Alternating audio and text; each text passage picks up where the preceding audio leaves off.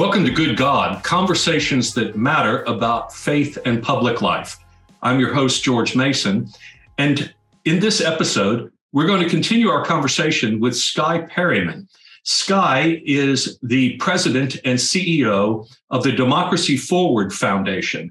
She is a lawyer and she's working in the area of human rights specifically, but in the current position she's in, focusing on the expansion of voter access and the promotion of a broader sense of participation in the democratic process. Skye is going to talk with us about reproductive rights and where that stands now after the Dobbs decision from the Supreme Court that overturned Roe versus Wade.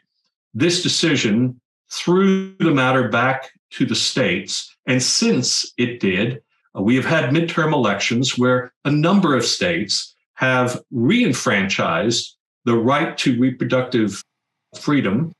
That is, the right of a woman to make the decision to have an abortion and the right for medical professionals to carry that out with impunity as part of their own call. So, some states have done that, and other states have triggered old laws that have further restricted the rights of abortion. This has been a long-standing cultural matter, a difference of opinion that has raged within the medical community, the legal community, and the religious community, all converging on this decision and this broader matter of who gets to decide when does life begin who has a stake in the termination of a pregnancy or taking it to term. And so we're going to be talking with Skye about that and other things. Thanks for joining us again for this edition of Good God. And now, Skye Perryman. Welcome back to Good God, Skye Perryman. We're so glad to have you here to talk with us. This is our second in a three part interview process, conversation on Good God.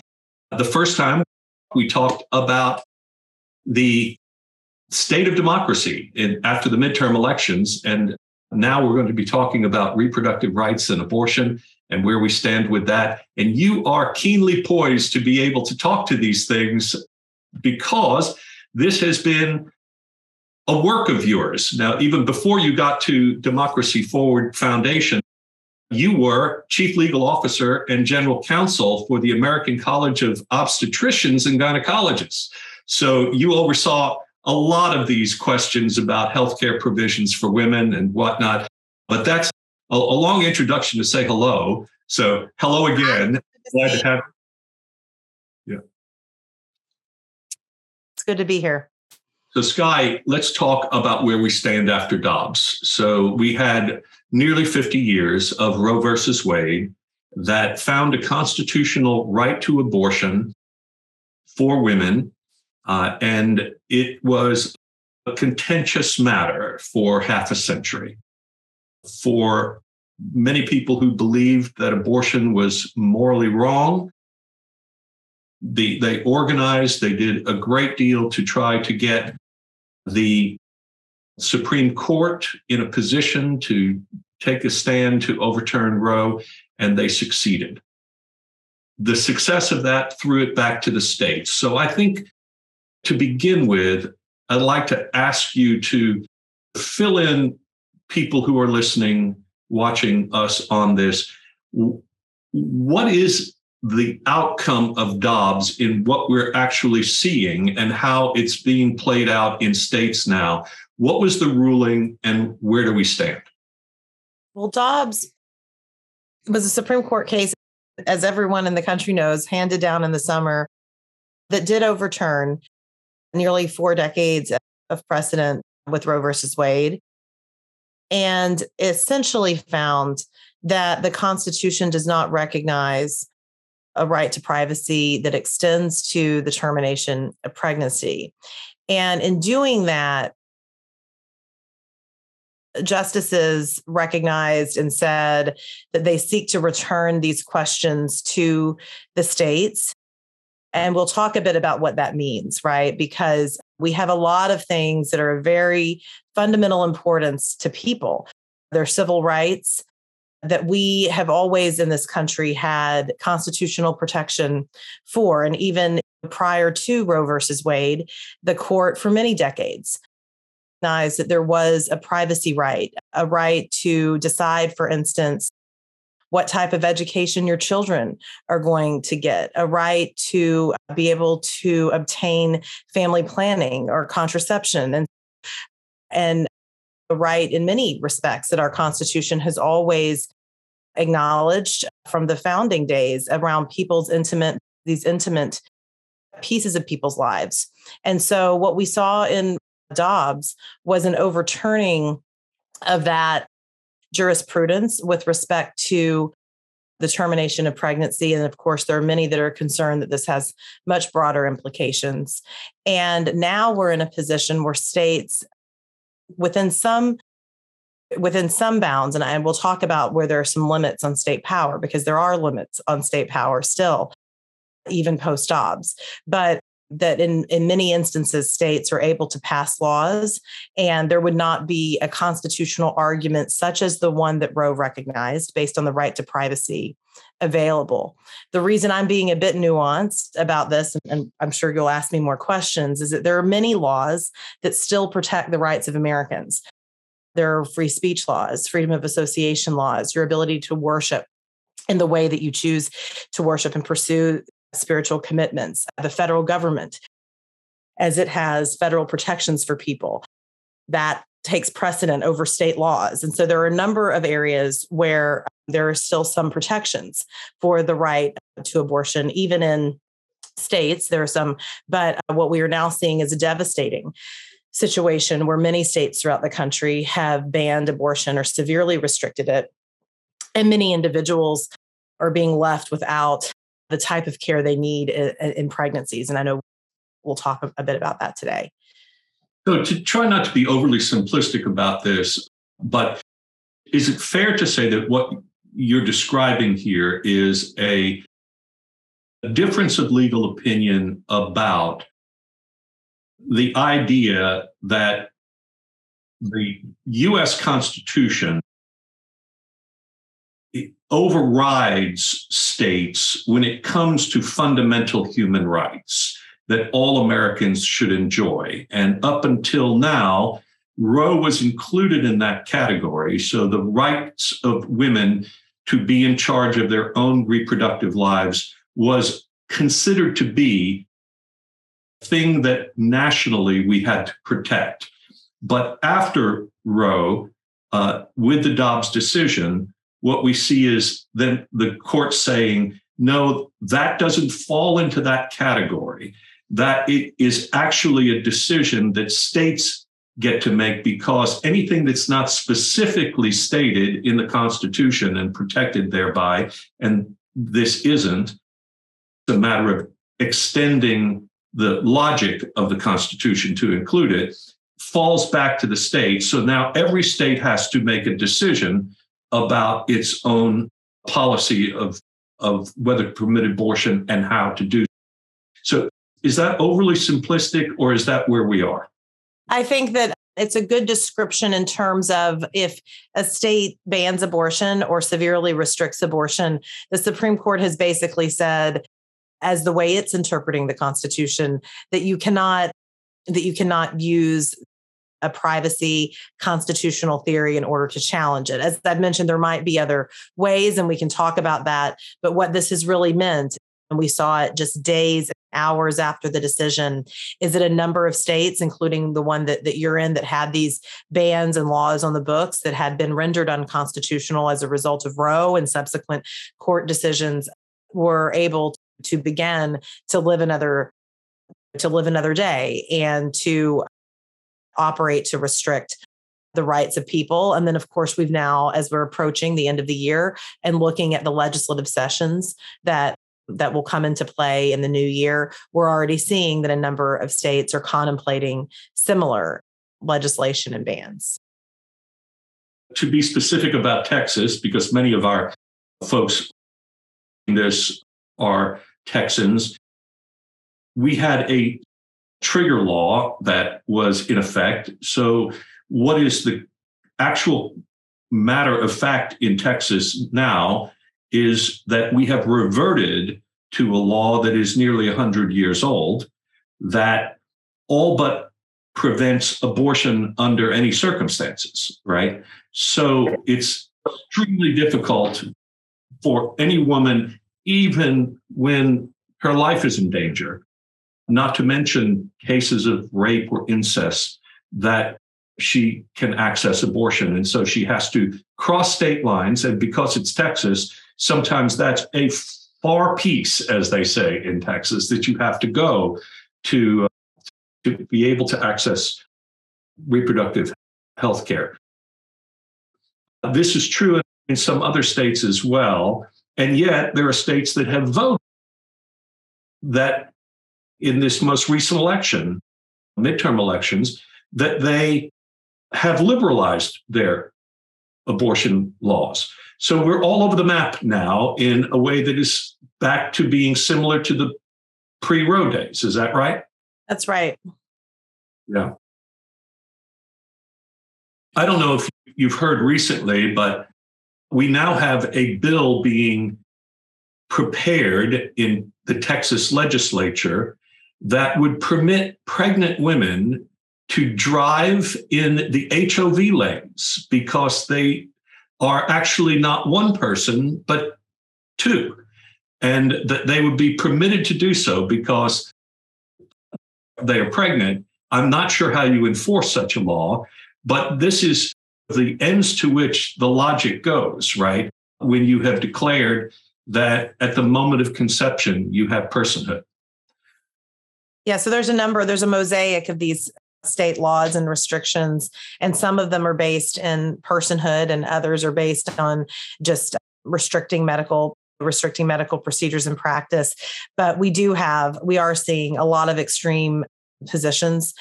And they're positions that are really harming people because what we know is that um, there are many reasons that people may seek this type of care and and laws that restrict the ability to do so can really erode the ability of people to consult with their doctors, to be able to make their uh, best decisions about their health and their lives and their well being. And so we are seeing this play out across the country. So I want to go right to that point with you and talk about how the Dobbs decision and being made at the state level that, in a sense, preempt the work of medical professionals and even legal professionals, uh, well, and clergy as well. This is having an effect on the professions, right? That in a sense, we have legislation now that is preventing professional people from doing the very work that they feel called to and trained to because in the name of democracy we have established rules whereby they are limited in their ability to carry out their professions. How do you think about what clergy, lawyers, and doctors are going to be dealing with in, in the wake of these rulings? How are they going to be able to figure out how to exercise their sense of call professionally? Yeah, so th- this is a great question. Let me just say I appreciated how you said in the name, maybe with air quotes, of democracy, because just putting on that hat for a moment, and then we can talk about the devastating effect this is having on a number of professions. We represent a group of social workers right now in Ohio that are dealing with this, so across a range of professions. But I will say, Justice Alito's opinion in Dobbs had some very flowery rhetoric about democracy. And I think it's really important to set the stage here for a few things. One of which is the laws in many states that we're talking about are laws that were passed prior to all people being able to vote, including prior to women being able to vote. What we know about early American life, even though many of us weren't able to vote, many who look like me and others weren't able to vote then. But what we know about early American life is actually there, there's a bit of a misstating, and many legal scholars have now done some wonderful work correcting that record that Justice Alito articulated because early in American society, abortion was not outlawed, it was not criminalized, and it was not even among religious communities and I, and even now among religious communities there are many that do not prohibit abortion but it, then that was the case too and even the Catholic Church did not hold the views that it later developed and so I think there's some of this work we have to do as we're thinking about our history to be really real about what it was and how over time it evolved into a circumstance again when most people were not represented where some certain of these laws came on the books. And in fact some of it was because medical professionals at that time wanted to be able to maintain their their scopes of practice and were concerned about midwives and others helping women. So i say that when you said in the name of democracy i couldn't resist myself to set that stage and would be happy to talk and come on and talk with you and your guest at other times about that deep about that deep history that I think is super important. But the where that brings us to the present time is an incredibly devastating situation for people in your line of work George in clergy medical professionals social workers others that are seeking to help people obtain care whereas in many states are seeking and local communities are seeking to pass such draconian state AGs like the one in Texas that are coming out and even saying things like they might want to prosecute people for if you're a CEO of a company for trying to help your employees travel out of the state, which of course is very unconstitutional. I'm in this country, you do have a right to travel and to move about. But I think we are seeing that there is a series of this legislation and government interference into professions and what that means. And let's think about what that means in the religious community, because what we've seen is there is, and, and you started the show off this way, there is a narrow religious point of view that some people do sincerely hold that uh, that would suggest that they may maintain the position that abortion is in all cases wrong or, or should be unlawful but that's only one position. And we have a variety of people between and among faith communities that see things differently and what that means for a country like America that is supposed to be a democracy where we can all coexist and come together and exist is that one view should not take precedence in our matters of government over others and so even among there's a lot of political things at play that might call one to question some of the sincerity. But even among even in the circumstances where you have people that sincerely hold all of these different beliefs, the real question now that we're facing in a world post Dobbs is uh, where now many state legislatures are able to essentially prioritize one of those spiritual views over others. And that is that's incredibly concerning in a country that has a bedrock of a separation of church and state and of many other values that where we seek to try to be able to live among each other without imposing our personal views on other people. Well, this is, I think, an interesting time to consider the role of religion with respect to this matter because, yes, you're right. One particular religiously based point of view about when life begins at conception in this case, has won the legal argument, essentially,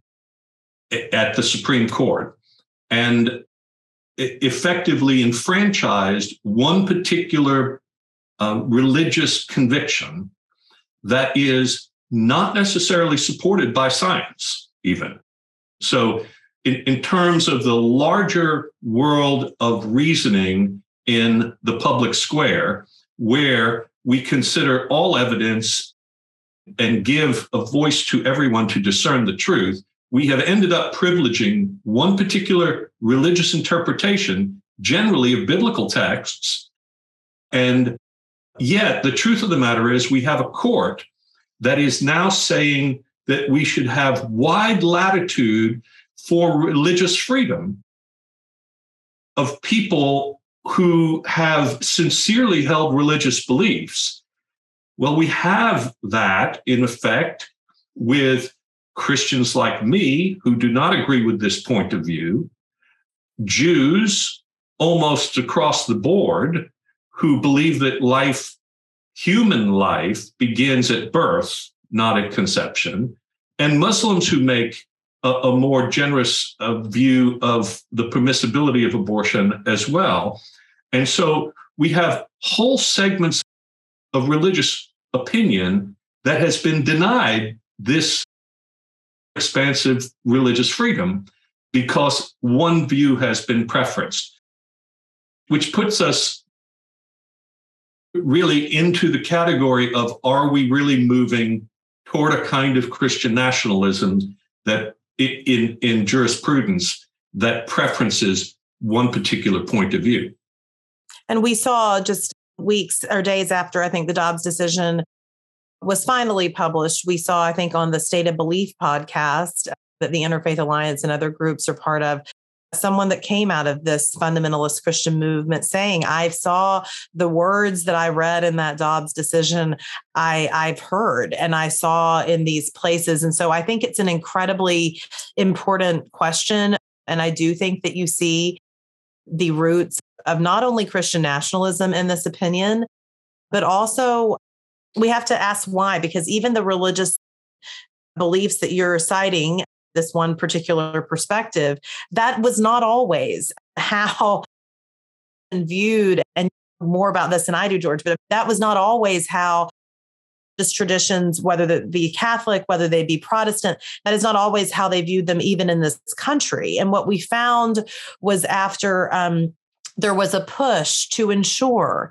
that wherever you lived in the United States and whatever the color of your skin was, that you could go to school and attend a public school and that laws like Jim Crow were unconstitutional, right? There was this push that there is the Constitution and it protects certain rights of people that needs to override whatever political machinations of a particular state or locality because we're all equal dignity and equal.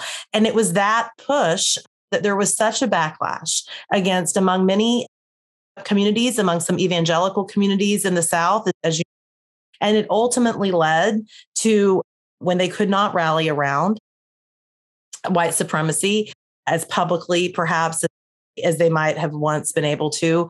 We saw it leading to other issues. And one of those issues was reproductive health care and abortion care. And so then you saw this movement of um, kind of religious extremists take this mantle up in the years after Roe was decided. And of course, that's several decades after Brown was decided. And we saw that. And of course, through that multi decade effort, we end up with a decision like Dobbs. And so I think it's really concerning from a religious perspective or from people that care and value people in the country being able to pursue their own spiritual commitments. It's very concerning that we now have this point of view that has been prioritized. I think it's, I think mm-hmm. it's important from my Baptist point of view, and we both are Baptists, we should go back to remember that right after the Roe versus Wade decision, Southern Baptists had a resolution at the Southern Baptist Convention that essentially agreed with the decision. And that of all people, W.A. Criswell, the pastor of the First Baptist Church of Dallas, no raving liberal he, said that he believed that this was always in his mind something that should rest with the woman's to make this decision. And so, again, agreed with the decision. But what you're referring to in terms of how this came to shift, I think our viewers would be interested to know, is really in the wake of the Bob Jones University decision, where the tax exempt status of Bob Jones University, a fundamentalist school in South Carolina, was revoked because of their rules prohibiting interracial dating. And so this was considered to be an overriding human right that was being violated, and the state had a compelling interest in this. And so they revoked their tax status. Well, this sent shockwaves through the community of Christian schools where they were afraid that their racial attitudes, white supremacist views, and racial segregation would endanger their schools. And but that was considered to be a, a losing issue in the minds of the public. And so through focus groups they came to realize that abortion was the one that could win. And so they rallied around it. The moral majority was formed and they have succeeded because ultimately the goal was to make sure that the federal government would not be able to interfere with the religious convictions of people who were running their churches, in schools, and other institutions. And by winning enough elections and getting the abortion uh, uh, issue out front, they succeeded in getting the court not only to rule on Roe versus Wade, but ultimately, what we see is a change in the way they view the First Amendment, a change in the way they understand the compelling interests of the federal government. And so now what we find is increasingly a kind of permission for religion to discriminate against citizens with impunity that the protections of the federal government are being removed in favor of these religious exemptions. So I, I, think it's important for people to recognize that people who, as you say, unwittingly probably think this has always been a contested.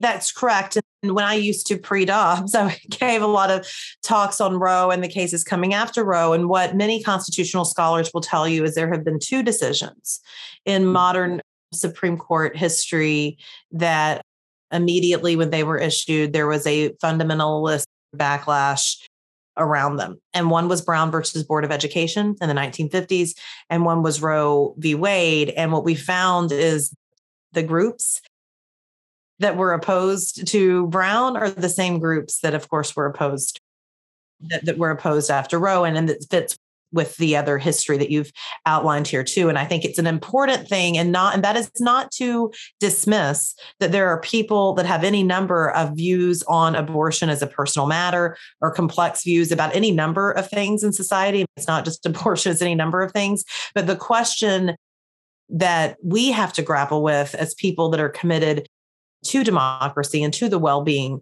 of all people in the country is what the role of government is in that. And of course Dobbs issued a real blow to that because it does vastly expand the ability of states to um, to control very intimate pieces and parts of people's lives. You know when we think about the role religion has to play in all of this we uh, i represent faith commons and this is good god and we're having conversations about public life. And we actually don't believe that you should leave all of your religious convictions and your religious reasoning uh, off to the side when you enter into the public square that you can bring it with you. And that's actually the american version of religious liberty rather than the french version say where we believe that this is a dynamic world of conversation that should happen. But in doing so, we also don't think that one group should be privileged in bringing their faith perspective into these conversations.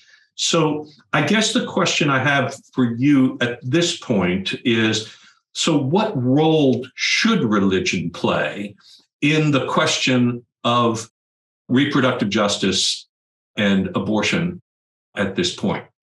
Well, I think that's an individualized question for people. I think that for many people, when they are looking to make decisions about their health care, about their lives, they do turn to spiritual advisors, to community. We know a lot of research suggests that these are decisions that people would discuss with their families, communities, spiritual advisors. And for others, it's not so much that way.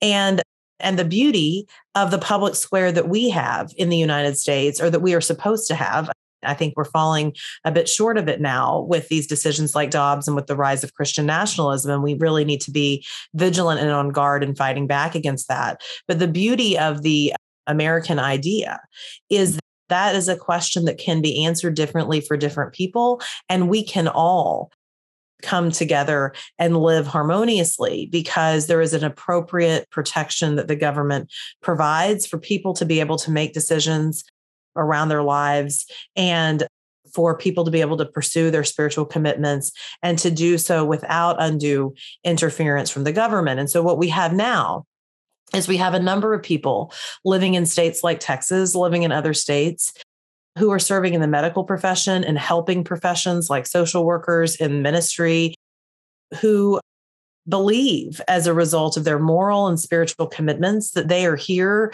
in order to serve others, in order to do work for underserved populations, in order to help people access the best in, in, of their lives, and that they're being prevented from freely doing that because of laws and restrictions that post Dobbs are becoming all too common. And so I think for me, it's really that the question you pose that is the question. And the answer has to be that these are, there can absolutely be a role of religion and spirituality and spiritual commitments within people's lives and they can take that into the public but the minute that it starts to impede and impose and uh, a view upon others the minute that it begins to take on this uh, posture of what some are calling Christian nationalism, because a lot of it's coming out of the Christian tradition, unfortunately, although in other societies we've seen it out of other traditions as well, this fundamentalist hard line, we really are in a difficult uh, space, not only from our values and the values, but also with respect to what the actual impact this is having on people. Yeah, I think you've made a really interesting point about the fact that even with Roe in place, we had the opportunity to exercise our spiritual commitments in making decisions. That, but those decisions were permitted to be made. In many cases now, they are not permitted to be made. I think about a verse that is often used in in this conversation. It comes from Deuteronomy in the Bible, and it, it it's where Moses that God has declared that life and death have been put before you, blessing and cursing. Choose life. Okay. So it's interesting to me that this very verse is used by both people, by people who are on both sides of this issue that those who are anti abortion emphasize choose life, and those who are for uh, reproductive choice say yes, but it says choose life. And so if you look at that, the whole notion, at least, of choosing involves human agency. And that agency has been taken away from individuals uh, with the Dobbs decision that many states have made impossible for women to make that choice and for professionals to carry out their calling. But the whole concept of what is life is also a disputed matter and needs to be considered. Well, and I think, and just because you said it, you knew if you were going to have me on here, I was going to have to say this. But I also think there is, and we just owe it to ourselves as thinking people and as people that are trying to discern and get things right. There really is a hypo, uh, a real hypocrisy about the sort of life rhetoric that is used and because what we know and the National Academy of Sciences has produced studies on this there's a number of research institutions that have shown is that that actually restrictions on reproductive health care bans on abortions like the one we're seeing. They really they threaten the lives and well-being of so many people of women of moms of families of lots of people. And so the very notion that this is a movement that's been able to lace itself in this quote life rhetoric in many states including in Texas the same groups that are so dedicated to banning abortion are also opposing things like aid expansion where we know that that is a huge issue for women and communities and families. And so i do have to say that i i think there's a choice element in this part that we're talking about, which is that these restrictions really are depriving people of the ability to make some of these choices about their lives. And that is deeply concerning from a spiritual perspective, from a democracy perspective, from so many perspectives. But I do think that we also have this deeply concerning rhetoric that we need to owe it to our communities and to our country to ask harder questions of that type of rhetoric and to really dig deeper because what we have found and this is why i think there are so many in the religious uh, community that have been speaking up about the harms of abortion bans and restrictions because we know that there's just so much entailed in this that are really problematic for people in communities regardless of what personal perspectives one might have. So to wrap up our conversation on this matter today. I, I wonder if you could say to our listeners and viewers who uh, maybe feel like they want to throw up their hands and say, I don't really know what to do. I feel like uh, there, there's nowhere for me to go, nothing for me to do. I'm frustrated by this. I, what is the way forward here, Skye? Is it that we organize at every state level to change laws to make it more open? Is it that we ask Congress to pass uh, a national law that enfranchises Roe again, which then will be contested again, and all of that? Where do you think this should go in order not only to open things back up for women and their right to choose, but also to dampen something of the severe culture war that this has represented? Is there a way forward in both ways? I think there's a way forward, and I think it's going to take folks have being and anybody. You don't have to be a lawyer, you don't have to be a doctor, you don't have to be a minister. I mean, I think people of great courage have to dig deep here. And so, what does that mean? Depending on where you live, right now, that means different things, right? In Texas, it means understanding who you're voting for, what they stand for with respect to the equality of people, with respect to women, with respect to reproductive health care, understanding who you're how you can help people in, in, your community access care, how you can provide support. There are little ways and bigger ways for people that are living in other states. Sometimes that means creating more innovative models of expanding access to care so that so that the communities that are enabling care at this time can be able to take others that are having to travel. Of course, we know that there are a number of organizations. It's wonderful to support, but I think that one of the things that one of the pieces of this playbook that we know that people who abuse their power do is they want people to believe that there's no hope. Because when there's no hope then mm-hmm. you can be absolved of any responsibility. You you know what? That's a fight we lost. We don't have to do more. And what i hope the midterm elections show but what i hope the actions there's inspiring work going on on the ground in texas and in so many states show that we can all use our we can talk about it in our communities our spiritual communities it's really important to have discussions like this destigmatizing this discussion this is not the kind of spectator thing where it's like, well, we're just going to move on. This is things that's affecting real people's lives and families' lives and communities' lives throughout the country. And so I think there's a number of things. So being educated, having conversations, even within your own communities, educating yourself. For those that are lawyers and can do legal work, there's a lot of legal work that's needed, and there are many groups that you can hook into to figure out how to help. For those that are more politically inclined. There's a lot of ways to get involved in voter education and helping people exercise their rights to vote and in educating folks. And so I think there's a lot that we can all do. I'm happy to send you some. Maybe we can put in some show notes, some specific things.